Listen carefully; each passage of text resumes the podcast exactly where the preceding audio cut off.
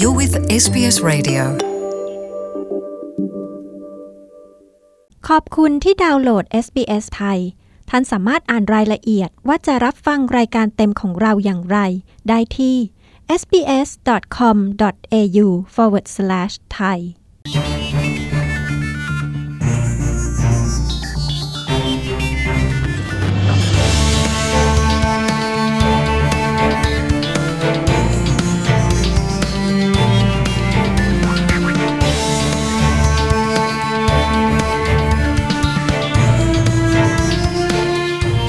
พอดแคสต์ซีรีส์สงครามชีวิตคนไทยในออสเตรเลียจาก SBS ไทย sbs.com.au/thai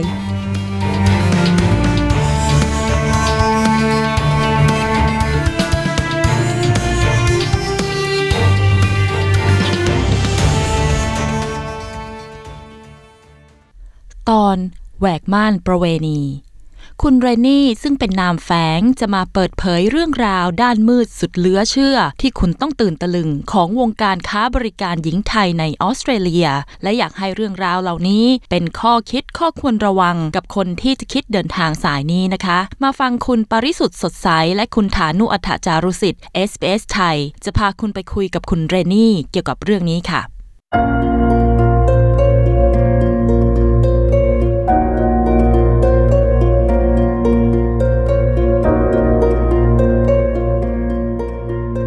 สวัสดีครับ คุณผู้ฟังผมธานุอัธจารุสิทธิ์นะครับ ค่ะ และดิฉันปริสุทธ์สดใสค่ะ ครับวันนี้เรามีแขกพิเศษใช่ไหมครับ ใช่ค่ะ เราก็มีคุณเรนนี่นะคะ ซึ่งคุณเรนนี่ก็ขออนุญาตสงวนนามนะคะ ไม่ใช่ชื่อจริงค่ะ เป็นชื่อที่คุณเรนนี่อยากจะใช้นะคะ สวัสดีค่ะคุณเรนนี่ สวัสดีค่ะ ครับวันนี้นะครับคุณเรนนี่ก็จะมาเล่าให้พวกเราฟังถึง เรื่องซึ่งเรียกว่าเป็นเบื้องหลังของชุมชนไทยอย่างหนึ่งทีเดียวนะครับ ก็คือวงการค้าประเวณีซึ่งเกิดขึ้นในหลาย ๆ รัฐ ของออสเตรเลียเป็นเรื่องที่หลาย ๆ คนอาจจะไม่รู้ แต่ว่าจริง ๆ แล้วเนี่ยเบื้องหลังก็เรียกว่าเกิดขึ้นอย่างตลอดเวลาทีเดียวเลยนะครับค่ะใช่ค่ะจริง ๆ แล้วการค้าประเวณีในออสเตรเลียในหลาย ๆ พื้นที่เนี่ยก็เป็นสิ่งที่ถ้ามีการทำอย่างถูกต้องนะคะมีการจดทะเบียนหรืออะไรธุรกิจอะไรประมาณนี้ค่ะคือไม่ใช่สิ่งที่ผิดกฎหมายสามารถทำได้ในออสเตรเลียก็จะแตกต่างจากที่เมืองไทยตรงนี้นะคะ ใช่ค่ะเพราะว่ามันทำให้ทำให้คนไทยเลยอยากจะมาอยู่ที่ออสเตรเลีย แล้วก็ทำวีซ่ากันมาแบบแฝงมาโดยที่แบบว่าตั้งใจจริง ๆ ว่ามาขายบริการนะคะ แต่ว่าทำวีซ่าแบบเฟกมาบางคนทำวีซ่ามาเสร็จปั๊บมาเป็นวีซ่านักเรียนใช่ไหมคะแล้วคือเขาไม่อยากไปเรียนหนังสือเขาก็โดดหนีวีพอหนีวีเสร็จปั๊บเขาก็เอบไปขายบริการอยู่ในซ่องโดยที่เจ้าของซ่องก็ไม่รู้ว่าเขาไม่มีวีแล้วอย่างเงี้ยค่ะ มันเป็นเหตุผลที่ทำให้ เด็กไทยส่วนใหญ่แล้วนะตอนนี้วีซ่าของคนไทยยากมากที่จะมาที่ออสเตรเลีย เพราะว่าดิฉันมีเพื่อนที่ไปทำงานอยู่เป็นอิม g เกรชันเขาเล่าให้ฟังว่าคนไทยรู้สึกว่าจะเป็น top six ของออสเตรเลียเลย ที่หนีวีซ่าแล้วก็ทำอะไรที่ผิดกฎหมายเกี่ยวกับอย่างเงี้ยค่ะ คนไทยจะดังมากในการเรื่องของการขายบริการนะคะอันนี้คร่าวๆก็คือว่าจริง ๆ การขายบริการไม่ใช่เรื่องผิดกฎหมาย เพียงแต่ว่าพอไม่ไปโรงเรียนแล้วก็ไม่มีวีซ่าเนี่ย มันก็จะทำให้การทำงานไม่ว่าจะอะไรก็ตามเนี่ยก็เริ่มที่จะไม่ถูกต้อง คือบางคนเนี่ยอาจจะแบบว่าวีซ่านักเรียนนะคะ แล้วก็มาทำงานโดยที่วีซ่านักเรียนเนี่ยเขาก็มีข้อจำกัดในการทำงาน เรื่องชั่วโมงการทำงานว่าจะต้องทำเท่าไหร่ใน 1 สัปดาห์ หรือในต่อ 2 สัปดาห์อะไรเงี้ยนะคะ แล้วก็บางคนมาวีซ่านักท่องเที่ยว อันนี้ก็แน่นอนก็ต้องมาเที่ยวใช่ไหมคะแต่ณตอนนี้รู้สึกว่าจะมีแบบใหม่ จะพวกที่มาทำงานขายบริการอยู่ก่อนจะ ใช้เพื่อน เพราะว่าเขารู้วิธีทางลัดว่าทำยังไงเพื่อจะมาหาเงินได้ที่นี่ในระยะในระยะสั้น ก็คือบอกว่าให้ทำวีซ่าฮอลิเดย์มา 3 เดือน แล้วก็พา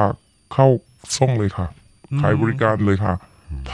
ทั้งๆที่เป็นวีซ่าท่องเที่ยวำใช่ค่ะผิดกฎหมายนั่นเองผิดกฎหมายอย่างแรงค่ะ อืมค่ะท่านั้นจะขอแนะนำคุณเรนนี่นิดหนึ่งว่าเอ๊ะทำไมคุณเรนนี่รู้ทางนี้เยอะจัง ก็คือคุณเรนนี่เนี่ยบอกว่าจะไม่เปิดเผยอะนะคะ ว่าทำอะไรแต่ว่าเธอไม่ได้ขายบริการ แต่ว่าเธอได้มีโอกาสเข้าไปคลุกคลีอยู่ที่ซ่อง คือไปทำงานของตัวเอง แต่ว่าไม่ได้ขายบริการอะไรกับเขา แต่ว่าต้องเออไปเจอหลาย ๆ คนที่อยู่ที่ในซ่อง คือลูกค้าที่ฉันอะคือส่วนใหญ่แล้วจะทำอาชีพนี้เป็นส่วนใหญ่ 85%ค่ะอืมค่ะ ก็เลยมีเอ่อได้พูดคุยกับเขาใช่ครับใช่ครับ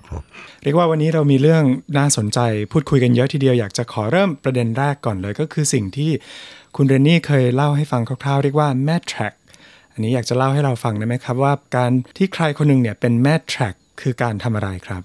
คืออยากเตือนน้องๆทุกคนว่าสมมุติว่าไม่ว่าเราจะรู้จักคนคนนั้นดีขนาดไหนเขาบอกว่าเขาอยู่ที่ประเทศออสเตรเลีย เขาทำมาหากินเขาทำอาชีพนี้ได้เงินเยอะอย่าไปฟังค่ะ เพราะว่ามันไม่ใช่เรื่องจริง แล้วทีนี้สมมติว่าเวลาเขาจะให้เรามาอยู่ที่นี่ เขาก็จะบอกเราว่า เขาจะจัดการอะไรให้หมดทุกอย่าง แต่พอมาที่นี่จริง ๆ มันไม่ใช่เป็นอย่างนั้นค่ะ มันเป็นเหมือนมันเป็นเหมือนนรกอะค่ะ ตราบใดที่คุณเหยียบแผ่นดินนี้เสร็จปั๊บเขาก็จะพา you เข้าไปขายบริการทันที แล้วก็ยึดพาสปอร์ตสมมุติว่าแม่เทคจ่ายเงินให้คุณสองหมื่นเหรียญคุณจะต้องมาจ่ายคืนให้เขาสองเท่า แล้วคุณต้องชดใช้หนี้ให้หมดก่อน แล้วคุณถึงเป็นอิสระค่ะ ซึ่งมันมันโหดร้ายไปอะค่ะ อันนี้เนี่ยคิดว่าเข้าข่ายนะครับ การผิดกฎหมายค่ะค้ามนุษย์ ซึ่งเป็นกฎหมายอาญาของออสเตรเลียอย่างหนึ่งทีเดียว อืมค่ะ แล้วทีนี้เนี่ยเวลาที่เขามาเนี่ยนะคะ ส่วนใหญ่แล้วแม่แทร็กที่ไปพามาเนี่ย คนที่ถูกพามาเนี่ยเขารู้ไหมคะ ว่าจะต้องมาทำงานที่รู้ค่ะ ส่วนใหญ่แล้วทุกคนรู้ค่ะ เพราะว่าคนไทยเป็นอะไรที่หลอกคนไทยนี่ยากมากค่ะ ส่วนไทยเขารู้ส่วนใหญ่เขารู้แต่ว่าเหตุผลที่เขามาก็เพราะว่าเขามาตายระดับหน้าดีกว่า เพราะว่าอยู่เมืองไทยเขาก็เป็นหนี้เขาไม่มีเงิน เขาถือว่ามาที่นี่ดีกว่าที่อยู่เมืองไทยค่ะ อืม คือเขาเขาคิดว่า สภาพความเป็นอยู่ที่นี่ในการทำงานเป็นโสเพณีที่นี่มันน่าจะมีสภาพดีกว่าที่เมืองไทย ใช่ค่ะ แล้วมันยังมีอีกมันมีหลายแบบค่ะ เพราะบางคนอะแต่งงานกับผู้ชายออสซี่ ผู้ชายออสซี่พามาที่นี่ก็หลอกลวงว่าโลกสวยพามาเสร็จปั๊บยึดพาสปอร์ตไม่ให้ผู้หญิงคนนั้นออกไปไหนเลย ให้จ่ายวันละยี่สิบเหรียญบางครั้งถึงขนาดที่แบบว่าเข้าห้องน้ำอะห้ามกดชักโครกอะให้กดชักโครกเฉพาะเวลาที่คุณ ถ่ายหนักเท่านั้น แล้วก็ยึดพาสปอร์ตยึดทุกอย่างจนผู้หญิงต้องหนีออกไปขายบริการนะครับ เพราะว่าเขาไม่มีที่ไป นี่นี่เจอมากับตัวค่ะอันนี้ก็เรียกว่าคือผู้ชายหลอกมา ความรุนแรงในครอบครัว ซับซ้อนทีเดียวนะครับ อืมค่ะ แล้วจากที่คุณเรนนี่เห็นเนี่ยนะคะ จากที่ได้ไปสัมผัสในในเรียกว่าในซ่องเนี่ยนะคะ อันนี้เนี่ยสภาพความเป็นอยู่ที่บางคนคิดว่า มาขายบริการที่นี่น่าจะมีสภาพดีกว่าที่เมืองไทย ที่คุณเรนนี่เห็นเนี่ยคิดว่ามันเป็นยังไงคะมันมันซ่องมันมีหลายแบบ แต่ที่ที่ดิฉันไปเห็นมามันแบบว่ามันเป็นอะไรที่แบบว่ามันโหดร้ายอะค่ะ ไม่มีแสงไฟไม่มีไม่มีแสงอาทิตย์ ไม่มีอะไรสักอย่างหนึ่งกินนอนทำทุกอย่างกันอยู่ในนั้น แล้วก็อากาศถ่ายเท คือทุกอย่างมันเป็นมันเหมือนสลัมอะค่ะ มันมันหนักกว่านั้นอีก ไม่อยากจะเชื่อว่าคนไทยยอมมาทุนอยู่อย่างนี้ได้ เพื่อเงิน อันที่เคยเห็นมาก็เด็กไม่ออกไปเอง เพราะว่าเขาไม่มีวีซ่าเขากลัวโดนจับ บางคนพาสปอร์ตโดนยึดแต่ว่าบางคนนี่คือเขาไม่อยากจะออกไปเองอะค่ะ เพราะว่าเขากลัวโดนจับ เพราะสมมุติว่าเรานั่ง tram อย่างเงี้ย เราไม่มีวี แล้วเราไม่ได้ตก tram อย่างเงี้ย คือคนที่ไม่มีวีอะเขาจะมีชนักติดหลังเขาจะกลัวว่าไม่ว่าเขาจะทำอะไรอะค่ะ ถ้าเขาโดนตรวจเขาถามวีซ่ามาปั๊บเขาก็จะเช็คเขาจะรู้ทันทีเขาก็เลยกลัวเขาไม่อยากไปไหนอะค่ะดิฉันเลยต้องไปทำก็ให้บริการให้บริการกับเขาที่นั่นอืมก็คือว่าเวลาที่เขาอยู่ในซ่องอย่างนี้เนี่ยก็จะมีผู้หญิงที่ไม่มีวีซ่านี่อยู่กันเยอะทีเดียว แล้วอยู่เขาก็เยอะจะมีค่ะคนที่อ่า ให้บริการต่างๆ เข้าไปหาลูกค้าข้างในใช่ค่ะใช่รู้สึกว่ามันจะมีภาคเหนือค่ะเขาจะมากันทั้งหมู่บ้านเขาจะพากันมาทั้งหมู่บ้านเลยพอพากันมาเสร็จปั๊บเขาก็จะชวนกันหนีวีซ่าทั้งหมู่บ้าน จนมันมีอยู่ปีหนึ่งรู้สึกว่าห้าปีที่แล้วอิม g เกรชันเขาแบบว่า c a n เซิลเลยไม่ให้หมู่บ้านเนี้ยเข้ามาในออสเตรเลียเลยจนเขาสมมติว่าคุณอยู่ในหมู่บ้านนี้ คุณจะต้องย้ายสำเนาทะเบียนบ้านไปอยู่ที่หมู่บ้านอื่นก่อนอยู่คุณจะทำวีซ่า ถ้าอยู่มาจากหมู่บ้านนี้เขาจะ cancel วีซ่าทันทีเขาจะไม่ให้ผ่านเพราะเขารู้ว่าคุณจะมาทำอะไรที่เมืองนอกดังมากของภาคเหนือ แล้วสภาพอย่างที่คุณปริสุทธิ์บอกนะครับทราบว่ายังมีนอกจากเรื่องสิ่งแวดล้อมที่มืดมิดแล้วเนี่ยก็ยังมีกิจกรรมบางอย่างที่ไม่ถูกกฎหมายเกิดขึ้นลองเล่าให้เราฟังได้ไหมครับ ว่ามีอะไรบ้างหนึ่งเล่นยาเสพติดสองการพนัน ส่วนใหญ่จะมีแค่เนี้ยค่ะ แล้วส่วนใหญ่ผู้ที่มาขายบริการอยู่ที่นี่ ติดการพนัน 95%ค่ะ ติดการพนัน ยาเสพติดไม่ค่อยเท่าไหร่ แต่ว่าการพนันนี้ 95%ค่ะ อืมค่ะ ก็เหมือนกับว่าเขาไม่มีกิจกรรมอะไรที่จะทำข้างนอกออกมาก็ไม่ได้ อยู่ด้วยกันเป็นหมู่คณะอย่างนั้นก็อ้าวเล่นไพ่เล่นนู่นเล่นนี่การพนัน ใช่ครับเพราะว่าเขาเขาไลฟ์สไตล์ของเขาแบบเขาไม่ค่อยไปไปเขาจะคบกันอยู่ในกลุ่มของเขาค่ะ แล้วเขาบุคลิกของเขาก็จะไม่เหมือนคนปกติ คนที่ทำอาชีพนี้มานานๆดิฉันสังเกตเห็นว่าคนส่วนใหญ่จะเป็นเป็นเหมือนโรคส่วนตัวเขาสูง เขาจะเป็นโรคที่ระแวงคนอื่นระแวงไปทั่ว แบบว่าไม่ไว้ใจคนอะไรอย่างเงี้ยครับแล้วเราจะเห็นได้เลยว่าบางทีเราสามารถจะอ่านได้อะว่าคนคนนี้ทำอาชีพอะไรอะครับอืมค่ะ แล้ว คนส่วนใหญ่ที่มาทำเท่าที่คุณเรนนี่เห็นเนี่ยนะคะ เขาเป็นลักษณะยังไงคะ คือมีเป็นคนที่สวย เป็นคนอายุน้อยหรืออะไรยังไงคะ สมมุติว่าถ้าเราวาดภาพออย่างดิฉันไม่เคยมีประสบการณ์ แล้วก็ไม่เคยเห็นไม่เคยรู้จักกันส่วนตัวเนี่ยนะคะ ก็คิดว่าคนที่ทำอาชีพนี้ได้ก็ต้องมีความสวยต้องเป็นคนที่อายุน้อย หรืออะไรอย่างเงี้ยค่ะ เท่าที่คุณเรนนี่เห็นเนี่ยที่เห็นมานะคะ ไม่มีคนสวยเลยค่ะ มีแต่คนที่ขี้เหร่ขี้เหร่มากถึงมากที่สุด แล้วส่วนใหญ่สัญญกรรมมา แล้วส่วนใหญ่จะเป็นผู้หญิงข้ามเพศ แล้วเรื่องของอายุเนี่ยนะครับ ทราบว่าคุณเรนนี่บอกว่ามีหลักค่อนข้างหลากหลายกว่าในเรื่องนี้ คือคนสมัยก่อนมาที่นี่ตอนเขาอายุสาวๆใช่ไหมคะ แล้วก็เขามาทำงานอยู่ในซ่องเขาก็มาทำงานเหมือนคนปกติทั่วไปอยู่ในซ่อง แล้วพอเขาเริ่มเก่ตัวขึ้นเขาก็หาทางไปทำแบบว่าทำ private เพราะว่าที่นี่มันทำ private ถูกกฎหมายไงคะแล้วเขาก็ไปทำเป็นการส่วนตัวเขาก็มีลูกค้าของเขาก็จะมี ad แต่ที่ฉันไม่จำไม่ได้ว่าชื่อ ad มันชื่ออะไร แต่ว่ารู้สึกว่ามันจะมี ad เยอะมากค่ะ มันจะมีเพจเพจหนึ่งของ magazine ของออสเตรเลีย เป็น local magazine นะคะ มันจะมี ad สำหรับผู้หญิงขายบริการมีทุกประเภทค่ะ ไม่ใช่เฉพาะคนไทยค่ะ อืมค่ะ แล้วคนที่ทำตรงนี้เนี่ยนะคะ คุณเรนนี่เคยคุยกับเขาไหมคะว่าทำไมเขาถึงมาเลือกทำอาชีพนี้ มันเงินดีหรือว่าเขา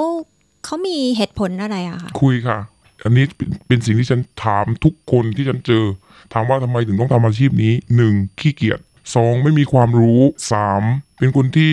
ยึดติดกับเมท e เรียลอะค่ะ เป็นคนที่แบบว่าคือลำบากไม่ได้ คือเป็นอาชีพเดียวที่สามารถหาเงินได้ง่ายที่สุดแล้วก็เร็วที่สุดประมาณนั้นใช่ค่ะอืมแล้วก็ค่ะใช่ค่ะ แล้วก็ไม่ต้องใช้คุณสมบัติ ไม่ต้องใช้อะไรทั้งนั้นค่ะเขาเลยมันทำกันง่าย ๆ บางคนห้าสิบปีขึ้นนะคะยังยังทำงานอาชีพขายบริการเลยค่ะ อืมค่ะ แล้วกรณีที่ถูกบังคับมา พอจะมีเยอะน้อยแค่ไหนครับ ถูกบังคับจริง ๆ มันมีไม่เยอะหรอกค่ะคนไทยส่วนใหญ่แล้วเป็นชาติอื่นมากกว่า เพราะว่าพอดีเพื่อนทำงานราชการอยู่ที่นี่แต่ไม่อยากจะบอกว่าเขาทำหน้าที่อะไรนะคะเขาบอกว่าคนไทยอะไม่ไม่เยอะค่ะ ส่วนใหญ่คนที่โดนหลอกมาขายบริการนะส่วนใหญ่จะเป็นพวกเกาหลีค่ะกับคนจีนมากกว่าคนไทยไม่ค่อยมีค่ะ คนไทยจะรู้ดีดีอยู่แก่ใจว่ามาแล้วอะคือต้องมาทำอะไร แต่ว่าสมมติว่าเขามาทำอะไรเขามาอย่างเงี้ยเขามีความรู้สึกเหมือนว่าเขาไม่ปลอดภัยอะไรที่ไม่ดีเขาจะโทษคนที่พาเขามาไงคะเขาจะไม่คิดว่า เพราะตัวเขาตัดสินใจเองที่จะมาขายบริการเขาจะโทษคนที่พาเขามาอย่างเงี้ยค่ะอืมค่ะ แต่ว่าไม่มีใครบังคับมาหรอกค่ะที่ถามถามมาอันนี้ต้องขอเสริมนิดนึงนะครับ จากความรู้อันนี้เคยทราบมาจากทางตำรวจสาพันธรัฐว่าถึงแม้ ตัวผู้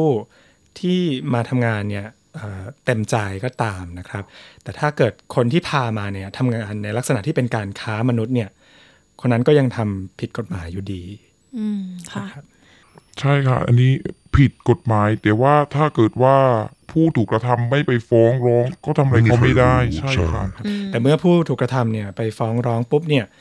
มันจะพ้นไปจากมือเขาเลยเพราะว่าทางรัฐเนี่ยนะครับ ก็จะเข้ามาดูเลยว่าโอเค มีการ กระทำค้ามนุษย์เขาก็จะฟ้องในนามของรัฐก็คือ Crown Prosecution นั่นนะครับใช่ครับ สิ่งที่น่ากลัวมากที่สุดก็คือคนส่วนใหญ่ที่คนไทยที่เอาคนไทยมาขายบริการกันเองส่วนใหญ่จะเป็นซิติเซนนะคะคนพวกเนี้ยเขารู้ทางหนีทีไล่ไงคะก็รู้ทางลัดว่า เออทำยังไงได้ทำยังไงไม่ได้อย่างเงี้ยค่ะอืมพวกเขาโดนจับกันบ่อยนะคะ แต่ว่าก็งงอะว่ารัฐบาลที่นี่เขาก็ไปขึ้นศาลแล้วก็ไปจ่ายค่าปรับอะค่ะแล้วก็เสร็จแล้วส่วนใหญ่ ผู้หญิงไทยที่มาขายบริการที่นี่ เขาจะได้แต่งงานกับฝรั่งที่นี่เกือบทุกคนค่ะ เขาเลยไม่มีอะไรจะเสียไง มาทำงานขายบริการเงินก็ได้ สามีก็ได้ ได้อยู่ประเทศออสเตรเลีย มันก็เลยทำให้มันเป็นสิ่งเร้าที่ทำให้คนอยากมาค่ะ แต่ว่าณตอนนี้ที่ได้ข่าวมาก็คือวีซ่าคนไทยที่มาออสเตรเลียนี่เป็นอะไรที่แบบว่า เย่มากค่ะ คนไทยนี่จะดังมากเกี่ยวกับการขายบริการกับนวด full service ค่ะ ก็คือแอบแฝง ใช่ค่ะ เหมือนที่ฉันไปไหนเงี้ยกับแฟนมีแต่คนถามฉันว่า what job do you do are you work for massage แล้วมันทำให้เรามีความรู้สึกแบบแย่อะค่ะทำไมอะทำไมที่เราเป็นคนไทยแล้วทุกคนก็คิดว่าเราต้องทำงานอาชีพนี้ทำไมเขาไม่คิดว่าเราทำงานอาชีพอื่นอะ แต่จริงๆมันเป็นแค่คนกลุ่มน้อยนะคะ ที่เป็นอย่างเงี้ย แต่ว่าเขาทำอะไรไว้แบบว่าเลวร้ายมากอืมค่ะทำให้เด็กรุ่นใหม่ที่มาที่นี่แบบว่าลำบากอะฮะลำบากมาก แล้วก่อนหน้านี้คุณเรนนี่เคยเล่าคร่าวๆ ว่ามีเรื่องบางอย่างที่น่าสะเทือนใจ แล้วก็ไปประสบมาลองเล่าให้เราฟังได้ไหมครับ ว่ามีอะไรที่มันไม่น่าเชื่อเลยว่าจะเกิดขึ้นได้อะนะครับ แล้วก็ได้ไปเห็นมา อันนี้คือที่เห็นมากับตานะคะ คือแม่พาลูกมาขายบริการค่ะ ซึ่งมันเป็นอะไรที่ถ้าพูดแบบว่าหยาบๆนะคะ สุนัขบ้านเราก็ยังไม่ทำกันเลยอะค่ะ แล้วแม่ลูกนี่นะคะ อายุกันประมาณเท่าไหร่คะแม่ลูกก็ ห่างกัน แต่ว่ามันดูมันไม่ห่างกันนะคะลูกลูกอายุเท่าไหร่คะลูกถ้าจำไม่ผิดก็ประมาณยี่สิบกว่าค่ะ แม่ก็สามสิบกว่า คือหลอกลูกมาค่ะ บอกลูกมาว่าเออมาทำงานที่นี่อย่างเออมันดีอย่างงู้นอย่างนี้นะ แต่พอเด็กมาจริง ๆ คือเด็กเพิ่งเรียนจบใช่ไหมคะเด็กมาจริงเด็กก็ เด็กมาเสร็จปั๊บมันไม่ได้สวยงามอย่างที่แม่พูด เด็กก็เลยทำไงอะ ก็อยากได้เงินน่ะ ก็ไม่มีเงินจ่ายค่าเช่าบ้าน ไม่มีเงินจ่ายค่าเทอมไม่มีเงินจ่ายนู่นแม่ก็บอกว่าไม่รู้สิก็ต้องไปหารับผิดชอบเอาเองเพราะว่าฉันพาเธอมาแล้ว คือมันเป็นทริคกับการที่แม่จะหลอกลูกมา ทีนี้ลูกก็ถามว่าเอาแม่ทำงานอาชีพอะไร ทีนี้แม่เขาก็ไม่ปิดลูกอยู่แล้วเขาก็บอกเขาบอกเออถ้าอยากได้เงินก็มาทำนวดก่อนไหมเด็กก็ไปทำงานนวดพอทำนวดนวดเสร็จปั๊บเด็กนวดไม่ได้ครับเพราะว่าเด็กเขาไม่ได้เคยทำงานหนักมาก่อนอย่างเงี้ยและสุดท้ายก็ต้องไปจบอะไรอะก็ต้องไปจบที่งานขายบริการถูกไหมเพราะมันง่าย มันไม่ต้องนวดเขาก็ได้เงินทันทีอย่างเงี้ยครับอันนี้ทราบว่าคุณเรนนี่ได้คุยกับตัวเด็กเองเลย คุยค่ะ เด็กตอนนี้รู้สึกว่าเด็กคือเด็กจะกลายเป็นโรคซึมเศร้าไปเลยอะค่ะ กำลังฟังพอดแคสต์ซีรีส์สงครามชีวิตคนไทยในออสเตรเลียจาก SBS ไทย sbs.com.au/thai ตอนแหวกม่านประเวณี คุณเรนนี่ที่ขอใช้นามแฝงกำลังเล่าประสบการณ์ด้านมืด ของวงการขายบริการหญิงไทยในออสเตรเลีย เธอเผยว่าอยากให้เรื่องราวเหล่านี้เป็นอุทาหรณ์ให้กับคนที่จะคิดเดินทางสายนี้นะคะ เรื่องราวจะเป็นอย่างไรนั้น เราไปรับฟังกันต่อได้เลยค่ะ นี้ทราบว่าคุณเรนนี่ได้คุยกับตัวเด็กเองเลย คุยค่ะ เด็กตอนนี้รู้สึกว่าเด็กคือเด็กจะกลายเป็นโรคซึมเศร้าไปเลยอะค่ะแล้วเขาคิดยังไงครับกับการที่แม่เนี่ยเป็นคนพาเขาเนี่ยมาเข้าสู่วงการขายบริการเขาคิดยังไงดูท่าทางเด็กคนนี้เขาเป็นเขาเป็นเด็กที่มีความเก็บกดสูงมาก แล้วก็โลกส่วนตัวสูงมาก เขาจะไม่ค่อยเล่าเรื่องละเอียดของครอบครัวเขาให้ฟัง แต่ที่เราเห็นได้สามารถเห็นได้แล้วก็อ่านได้ อันนี้คือที่ฉันอ่านเอาเองนะคะบางอย่างเขาก็ไม่บอกคือ เด็กอะอาการน่าเป็นห่วงมาก อืมค่ะ คือเหมือนกับว่าทางจิตใจเนี่ยเขาคงสะเทือนใจอย่างแรงที่ใช่แม่ครับทำอย่างนี้นะแล้ววันนี้ไม่ใช่มันเป็นแค่หนึ่งคนนะคะ มันหลายคนค่ะที่เป็นอย่างเงี้ยที่เอาลูกมาแล้วก็เอาลูกไปขายบริการ มีมากกว่ามีมากกว่าแต่ที่ว่าเห็นกับตาก็คือคู่สองคู่ค่ะ แต่อีกคนหนึ่งคือ ไม่ค่อยได้สัมภาษณ์ไม่ค่อยถามเขา แล้วที่คุณเรนนี่เล่าว่าถึงขั้นแขกเดียวกันกับแม่เลย ใช่ค่ะ แม่เป็นคนแม่เป็นคนหาลูกค้ามา แล้วก็แม่กับลูกไปใช้บริการลูกค้าคนเดียวกันนะคะ ในเวลาเดียวกันอะอืมค่ะก็เป็นมันเป็นอะไรที่แบบว่าใช่ไหมเรียกว่าฟอนเฟะนี่เป็นครั้งแรกเลยนะครับ ผมก็อยู่ประเทศนี้มานานทีเดียวก็เพิ่งเคยได้ยินเรื่องเรื่องระดับเนี้ยนะครับอืมเพราะว่าเดี๋ยวนี้คนไทยติด ติดวัตถุค่ะวัตถุติดรู้ติดสบาย แล้วมันสิ่งที่น่าเศร้าก็คือคนไทยส่วนใหญ่ที่อยู่เมืองไทยเขาไม่ได้รู้โลกภายนอกว่าคนที่อยู่ต่างประเทศต้องลำบากขนาดไหน ไม่ว่าเราทำงานอาชีพอะไรใช่ไหมคะมันลำบากอะค่ะต่อให้เราเป็นลูกคุณหนูเรารวยเราเป็นมหาเศรษฐีขนาดไหนอยู่เมืองไทยเราไม่ต้องทำงานใช่ไหมคะแต่เวลาเรามาอยู่เมืองนอกอะทุกคนต้องทำงาน ทุกคนเสมอภาคเท่าเทียมกันหมด แล้วมันมีบางกลุ่มที่เขาไม่เคยลำบาก แล้วเขาก็ไม่อยากจะลำบากเขาก็ต้องหาวิธีที่ง่าย ๆ เพื่อจะได้เงินมาแบบง่ายๆอะค่ะ แล้วเรื่องกรณีพิเศษนั้นนี่ไปทราบมาได้ยังไงครับท่านโทษว่าได้เกิดขึ้น เพราะว่าเป็นลูกค้าเขามาเล่าเองเลยค่ะ เล่าให้ฟังกับหูเลยค่ะ ว่าเกิดอะไรขึ้น เพราะว่าเขาเวลาเขามาใช้บริการดิฉันเขาก็จะบอกก็จะถามว่าจะให้สวยขนาดไหน เพื่อเขาจะไปไหนอืมเขาก็จะต้องแบบว่ามีการมาคุย เรียกว่าคุยเล็กๆน้อยๆขณะที่คุณเรนนี่ให้บริการก็เลยรู้เรื่องใช่ครับเพราะว่าอาชีพดิฉัน ทุกคนจะมาปลดทุกข์ที่อาชีพดิฉันค่ะ แล้ว ได้ยินจากตัวฝ่ายแม่หรือว่าฝ่ายลูกครับทั้งสองฝ่ายค่ะเพราะว่าลูกเดือดร้อนมาก เขาไม่มีเงินไม่จะกินข้าว ไม่มีเงินไม่แต่จะกลับบ้าน แล้วเขาก็มาถามหาเงินที่ดิฉันดิฉันเลยถาม หาความเป็นจริงว่าทำไมเอาไม่ทำงานหรอ แล้วทำไมต้องไม่ไปขอแม่ก็บอกแม่ไม่ให้ เพราะหนูไม่ทำงานอืมก็คือแม่แม่เนี่ยแหละใช้เงินว่าไม่ให้เงินลูกเพื่อจะบีบแล้วก็บีบให้เขาไปใช่ค่ะอืมใช่อืม ค่ะแล้วเรื่องของการร้องเรียนต่างๆเนี่ยนะครับอ่ามีใครคิดจะเท่าที่คุยมาเนี่ยปรับปรุงหรือว่าเปลี่ยนแปลงเรื่องแย่ๆเหล่านี้ ให้มันดีขึ้นบ้างไหมครับ แล้วใครอยากจะไปบอกว่าฉันโดนบังคับมา เพราะเขาก็อยากได้เงินอย่างเงี้ยค่ะ แล้วเขาก็คือตำรวจไม่สามารถจะไปทำอะไรได้ค่ะอืมค่ะ ก็คือในกรณีที่ว่าเป็นการบังคับจริง ๆ โดนล่ามโซ่อะไรแบบไม่มีนว้ค่ะนไม่มีไม่มีนค่ะเห็นไม่มี แล้วในแง่ของลูกค้าที่มาใช้บริการล่ะคะเอ่อทางผู้หญิงที่ที่เรียกว่าเป็นโสเพณีเนี่ยนะคะเขาเคยคุยให้คุณเรนนี่ฟังไหมคะว่ามีลูกค้าที่เอ่อทำให้เขากลัวหรือว่าลูกค้าที่ใช้ความรุนแรงแล้วก็จะทำให้เขาเป็นอันตรายต่อร่างกายหรืออะไรประมาณอย่างเงี้ยค่ะอ๋อถ้าเป็นอย่างนี้เคยถามค่ะ ถ้าคนที่ทำงานอยู่ในซ่องเขาจะไม่มีเรื่องเสียงของกลุ่มพวกนี้ เพราะว่าเขาจะมีคนควบคุมอยู่มียามอะไรอย่างเงี้ยค่ะ แต่คนที่ได้ข่าวมาว่าคนที่ทำงานขายบริการโดย p r i v a t ที่เขาไปทำส่วนตัว บางคนโดนปล้น บางคนโดนจี้ บางคนโดนขโมยของ อืมค่ะ ความค่ะมีเสี่ยงแค่ในนั้นการใช่ครับทำใช่ทำ private นี่ใช่เยอะนะคะแล้วเขาก็เลยหันกันไปทำงานในซ่องเพราะอะไรอะเพราะว่ามันเซฟไงอืมค่ะ แล้วแล้วในเรื่องเกี่ยวกับสุขภาพอนามัยเนี่ยนะคะ มันเป็นยังไงอะคะในในซ่องที่ คุณเรนนี่เคยเห็นมาเนี่ยค่ะเขามีการอยจะพูดเรื่อตงรวจนี้มากตรวจโรคอะไรกันยังไง หรือว่ามีการป้องกันอะไรอย่างที่เรารู้ว่าในซ่องที่ถูกกฎหมายควรจะมีไหมคะอันนี้ดิฉันรู้ไม่ละเอียด แต่เคยได้ข่าวมาว่าทุกคนไปขายบริการจะต้องตรวจ แต่ว่าบางครั้งการตรวจมันก็มีการเฟกกันได้ใช่ไหมคะ แล้วมันเคยมีกรณีที่เด็กคนทำงานอาชีพเนี้ยเป็นโรคติดต่อ แต่ไม่ใช่เป็นโรคเอดส์หรือโรคร้ายแรงค่ะจะเป็นพวกไวรัส แล้วก็เอาไปติด ต่อกันแล้วก็ป่วยมีค่ะ มีมีมีมีเรื่องอย่างนี้ เยอะมากแล้วก็ทุกคนนี้สุขภาพส่วนใหญ่จะแย่ค่ะ ไม่มีใครเฮลตี้แย่ แต่เขาก็ยังฝืนตัวเอง บางคนฝืนตัวเองขนาดไม่สบายอะค่ะเขาต้องไปทำงาน ถามว่าน้องไปทำงานทำไมทำไมไม่หยุดทำไมไม่พัก เขาบอกว่าหนูพักไม่ได้หรอกพี่ เพราะคนที่บ้านหนูเขาไม่มีกิน ไหนจะค่าบ้าน ไหนจะค่ารถ ไหนจะค่าเทอมหนู ไหนจะค่านมลูก เขาบอกเขาไม่สามารถหยุดได้เขายอมตาย เพื่อที่จะให้คนที่บ้านเขาสบาย เด็กพูดถึงขนาดนี้อะเราก็แบบซึ้งอะ เพราะว่ามันมีคนหลายประเภท คนบางประเภทอะเขามาทำงานบริการคือเขาไม่มีสิทธิ์เลือก คนบางประเทศเขามีสิทธิ์เลือก แต่เขาติดการพนันติดยาเสพติดอย่างเงี้ยค่ะ แล้วมีหนี้สิน คนพวกนี้ส่วนใหญ่จะมีหนี้สินเยอะมากอืมเขาเลยไม่มีทางออกมันมีทางเดียวอะค่ะ คือไม่ค้ายาเสพติดก็ขายบริการน่ะ แล้วคนที่บ้านตายอย่างเงี้ยค่ะ คือให้เขาทำไงอะ อืมค่ะ แล้วคุณเรนนี่เคยคุยกับเขาไหมคะว่าเขามีความคิดเห็นยังไงที่ตัวเองทำงานตรงนี้ค่ะเขาเอ่อรู้สึกว่ามันเป็นสิ่งผิดที่จะต้องปิดบังใครรู้ไม่ได้หรืออะไรยังไงไหมคะ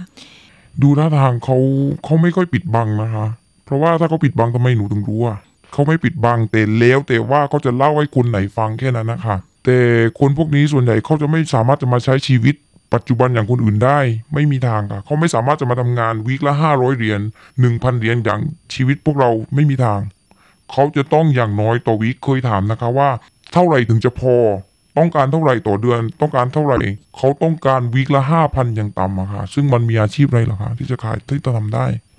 ไม่มีอะค่ะวีคละห้าพันเหรียญนะคะ อืมค่ะ แล้วการทำงานของเขาเนี่ยนะคะ มันหนักแค่ไหนคะในแต่ละวันเนี่ยมันกี่ชั่วโมง แล้วส่วนใหญ่เขาทำงานกันช่วงเวลาเขามีเป็นช่วงเวลาว่า เราคิดว่าถ้าเป็นงานอย่างนี้ต้องกลางคืนเท่านั้นอะไรอย่างเงี้ยไหมคะที่เห็นส่วนส่วนใหญ่แล้วพวกนี้จะทำงานเกี่ยวกับเดินสายบางคนอยู่ซิดนีย์ไปทำงานเมลเบิร์นจากคนเมลเบิร์นไปทำงานซิดนีย์เขาจะกินอยู่ข้างในนั้นเลยค่ะ เขาจะแต่ไม่ทราบว่าเขาทำงานกี่โมงถึงกี่โมงต้องทำยังไง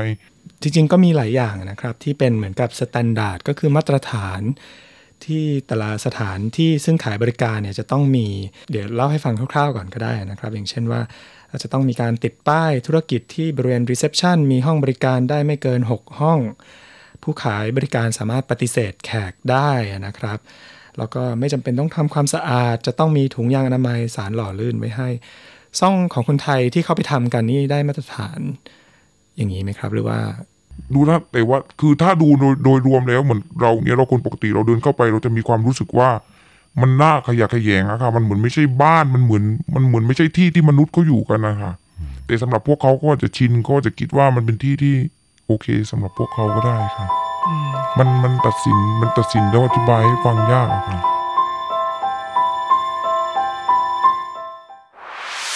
ชุมชนของคุณ การพูดคุยของคุณ SBS ไท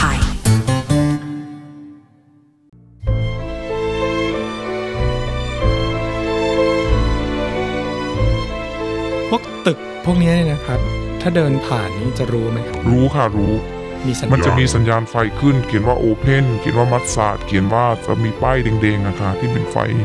แลบๆอะค่ะแล้วนี่จะอยู่ในย่านประมาณไหนครับเขาห้ามอยู่ในย่านแถวโรงเรียนชุมชนเขาจะให้อยู่แถวย่านโรงงานนะคะ โรงงานอุตสาหกรรมหรือเป็นโรงงานเก่า แล้วก็จะมีลักษณะป้ายเฉพาะที่ใช่ค่ะ คือคนเขาจะรู้กันนะคนที่ใช้บริการคนที่ไปเขาจะรู้ แต่ถ้าคนที่แบบว่าโลกสวยคนปกปกติเขาก็ไม่รู้อะค่ะ อืมค่ะ แล้วเวลาที่ข้างเอ่อข้างหน้าทางเข้าเนี่ยนะคะเขาเข้ากันปกติเข้าประตูหน้า หรือว่าเขามีประตูลับที่ว่าข้างหลังเวลาเข้าแล้วไม่มีใครรู้หรืออะไรอย่างเงี้ยค่ะมีมีข้างหน้านี่คือมีประตูหน้ามีคนมีประตูเดียวค่ะมีประตูเดียวหนูเห็นมีประตูเดียว คือประตูหน้าหรือหรือประตูหน้าค่ะ แล้วก็จะมีกล้องวงจรปิดหมดทุกทิศว่าเด็กทำอะไรใครทำอะไรอย่างเงี้ยค่ะเขาจะมีเซฟตี้นี่แบบดีมาก อืมค่ะ แล้วคุณเรนนี่นะคะ ในฐานะที่ได้คลุกคลีกับคนที่ทำงานประเภทนี้เนี่ยนะคะ คุณเรนนี่มีความรู้สึกยังไงกับเขาคะ คือมีความรู้สึกคิดว่าเออมองเขาเป็นคนทำงานธรรมดาคนหนึ่ง หรือว่ามองว่า เออเขาค่อนข้างอาจจะเรียกว่า โชคร้ายกว่าคนทั่วไปหรืออะไรยังไงส่วนใหญ่คนที่ดิฉันพูดคุยกับเขาสนิทด้วย จะเกิดอาการสงสารค่ะ มันมีหลายประเภท คนบางคือประเภทหนึ่งอะน่าสงสาร เพราะเขาไม่มีไม่มีทางเลือก เขามีหนี้สินมีคนที่รออยู่ที่บ้าน ถ้าเขาไม่ทำงานคนเดียวอะทั้งครอบครัวเขาจะ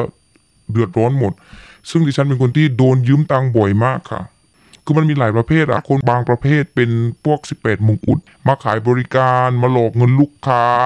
มาหลอกเงินคนไทยด้วยการยืมเงินแล้วก็หนีหายไปมันมีหลายประเภทอะค่ะแต่คนที่ประเภทที่ดิฉันคุยด้วยส่วนใหญ่แล้วจะน่าสงสารมากกว่า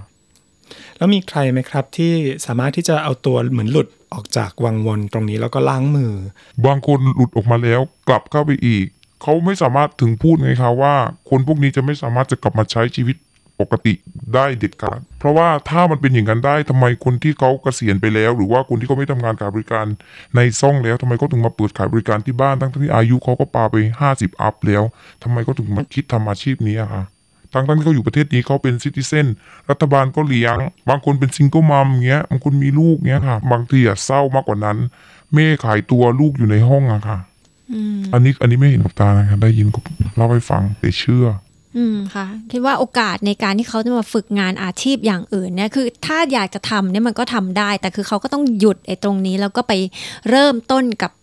สิ่งใหม่ ๆ ที่จะต้องฝึกนับ9 1 2 3 ขึ้นไป ซึ่งก็แล้วแต่ความสามารถในด้านอื่น ๆ ในการทำงานอย่างอื่นด้วย ซึ่งก็อาจจะน้อยแล้วก็จำกัดสำหรับคนที่ถ้าทำงานอยู่ตรงนี้มานานๆ แล้วก็ไม่ได้ไปตรงไหนอื่น ๆ เลยนะคะ อย่างแรกเลยต้องพาเขาไปหาหมอจิตเวช จิตแพทย์ก่อนนี่คือเรื่องจริง ไม่ได้แบบว่าพูดจาที่รุนแรงหรือไม่ดีนะคะแต่ว่าทำไปนานๆมันจะทำลายจิตใจ คิดว่าปัญหาอะไรครับ เป็นเรื่องของความอย่างที่คุณปริสุทธิ์เสนอว่า การที่ไม่สามารถจะเบรกตัวเองออกมาจากความเคยชินได้หรือว่าจริง ๆ อาจจะเป็นเรื่องของว่าชอบอารายได้ที่ดีหรือเปล่า ใช่ค่ะ เงินอย่างเดียว สิ่งสำคัญตัวแปรสำคัญที่สุด ในคนที่ทำอาชีพนี้คือเงินค่ะ จมไม่ได้จนไม่ได้ จบไม่ได้ ตายได้อย่างเดียว นั่นคือกฎของพวกเขาเขาไม่กลัวนะคะดิฉันเคยถามเขาว่า แล้วถ้าวันหนึ่งอะ เงินที่หามาได้ทุกบาทอะ แล้วต้องมานั่งรักษาตัว เพราะมันมีมันมีเคสตัวอย่างที่เขาป่วยเป็นโรคร้ายแล้วก็ต้องตายในที่สุดเพราะเขาทำอาชีพนี้มานานถูกไหมคะถามว่าเขากลัวไหมเขาตอบอย่างมั่นใจเลยเขาไม่กลัวตายก็ตาย แต่เขาบอกว่าไม่กลัวตายแต่กลัวจน ซึ่งเราก็ไม่สามารถไปต่อได้เขาพูดคำนี้มาคุณเรนนี่บอกว่าผู้หญิงที่ขายบริการบางคนเนี่ยมาอยู่ที่นี่แล้วก็เอ่อเกิดพบรักกับลูกค้าที่มาใช้บริการ แล้วก็อาจจะมีการเลิกอาชีพไปออกจากซ่องไปไปเหมือนกับว่าไปไปใช้ชีวิตร่วมกันกับลูกค้าที่เคยมาใช้บริการเนี่ยนะคะ จากที่เห็นมาเนี่ยเคยเห็นมาเนี่ยเขาเขาอยู่ด้วยกันเนี่ยมันมันไปรอดไหมคะส่วนใหญ่ไม่รอดค่ะ ผู้หญิงอยากจะได้วีซ่าอยากจะเป็นซิติเซนเพราะว่าเขาไม่อยากไปโรงเรียน เขาไม่อยากไปเรียนหนังสือ ซึ่งเขาก็หาจับผู้ชาย แล้วก็เขาก็ทำเรื่องแต่งงานให้ แล้วผู้หญิงก็ไม่ต้องไปโรงเรียนถูกไหมคะเขาจะได้ทำงานฟูลไทม์แล้วส่วนใหญ่ผู้หญิงที่ได้กับผู้ชายที่ออกไปจากซ่องอะค่ะเขาก็ยังทำงานอาชีพขายบริการนะคะ เพราะว่าผู้ชายที่เขาเจอเขาก็เจอในสถานที่บริการ เขาก็รู้ว่าผู้หญิงคนนี้ทำงานอาชีพอะไร แล้วส่วนใหญ่ผู้หญิง จ่ายเงินแล้วก็จ่ายค่าบิลค่าอะไรทุกอย่างให้ผู้ชายอีกด้วยซ้ำค่ะ แล้วหลังจากนั้นบางคนก็อยู่กันไม่ได้ไปกันไม่ได้ก็ พอได้ซิติเซนได้ PR เสร็จปั๊บเขาก็เลิกค่ะ ส่วนใหญ่เขาเลิก แต่ระหว่างที่คบกันอยู่ส่วนใหญ่แล้ว ผู้ชายจะไม่ได้เลี้ยงผู้หญิงพวกนี้นะคะ ผู้หญิงจะต้องจ่ายทุกอย่าง ผู้ชายรู้ทั้งรู้ให้ผู้หญิงทำงานค่ะแล้วก็เอาเงินมาจ่ายให้เขาค่ะเพราะว่าผู้ชายก็ฉลาด ผู้ชายเขาก็ เขาก็ไม่มีอะไรจะเสีย เขาได้พวกผู้หญิงพวกนี้ไป เขาก็มีอะไรกับเขาฟรี แล้วคนไทยนิสัยคนไทยก็คือแบบว่าเป็นแม่บ้านทำกับข้าวนวดคือบริการที่ดีอะค่ะ แล้วบิลก็จ่ายอย่างเงี้ย แล้วใครจะไม่เอาอะคะซึ่งผู้ชายก็ไม่มีอะไรจะเสีย อย่างมากก็ให้วีซ่าให้ให้ซิติเซนให้พีอาร์ไปเขาก็ไม่มาอะค่ะ แต่บางครั้งส่วนใหญ่ผู้ชายเขารู้ว่าผู้หญิงคงอยู่เขาได้ไม่นาน แล้วมันก็เป็นอย่างนั้นจริง ๆ ค่ะ อืมค่ะเรียกว่าคนที่ทำอาชีพตรงนี้ก็อาจจะเรียกว่าอ่าอาพับรักอะไรแบบนี้หรือเปล่าคะรักแท้ๆนี่ค่อนข้างที่จะหายากทีเดียวมันไม่ได้อาภัพรักหรอกค่ะ คือคนพวกนี้เป็นคนที่ไม่รู้จักพอมากกว่า อย่าพูดคำว่าอาภัพรักจริง ๆ คือเขาไม่รู้จักพอ ถ้าคนรู้จักพอ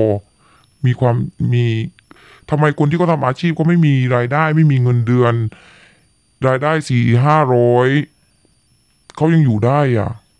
ทำไมคนพวกนี้มีเงินตั้งเยอะแยะมากมายทำงานได้วีคนึงเท่าไหร่แต่ทำไมเขาถึงอยู่ไม่ได้ ถึงเขาไม่มีความสุขถึงเขาไม่มีแฟนอะ ก็คือเท่าที่เห็นมานี้พอ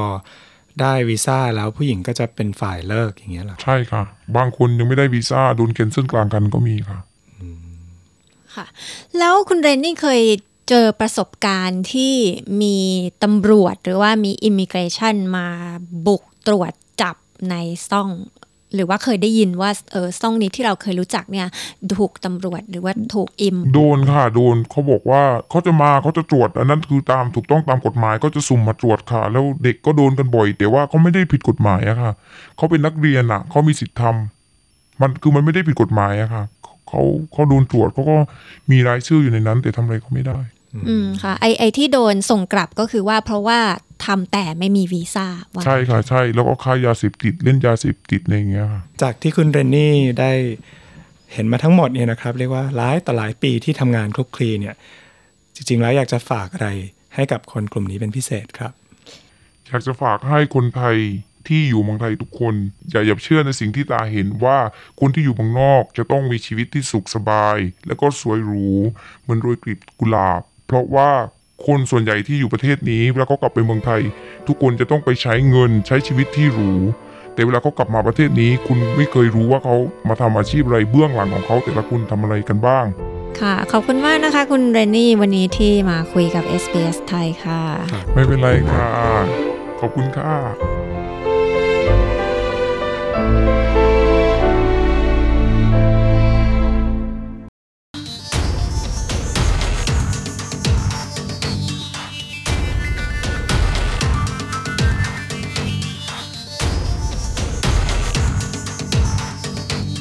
ตามฟังพอดแคสต์ซีรีส์สงครามชีวิตคนไทยในออสเตรเลียจาก SBS ไทย ตอนต่อไปได้เดี๋ยวนี้เลยไม่ต้องรอ กดฟังที่พอดแคสต์ด้านล่างนะคะ และติดตามเรื่องราวที่น่าสนใจอื่นๆจากเรา ได้ที่เว็บไซต์ sbs.com.au/thai หรือไปกดไลค์และ follow เราทาง Facebook ที่ facebook.com/sbsthai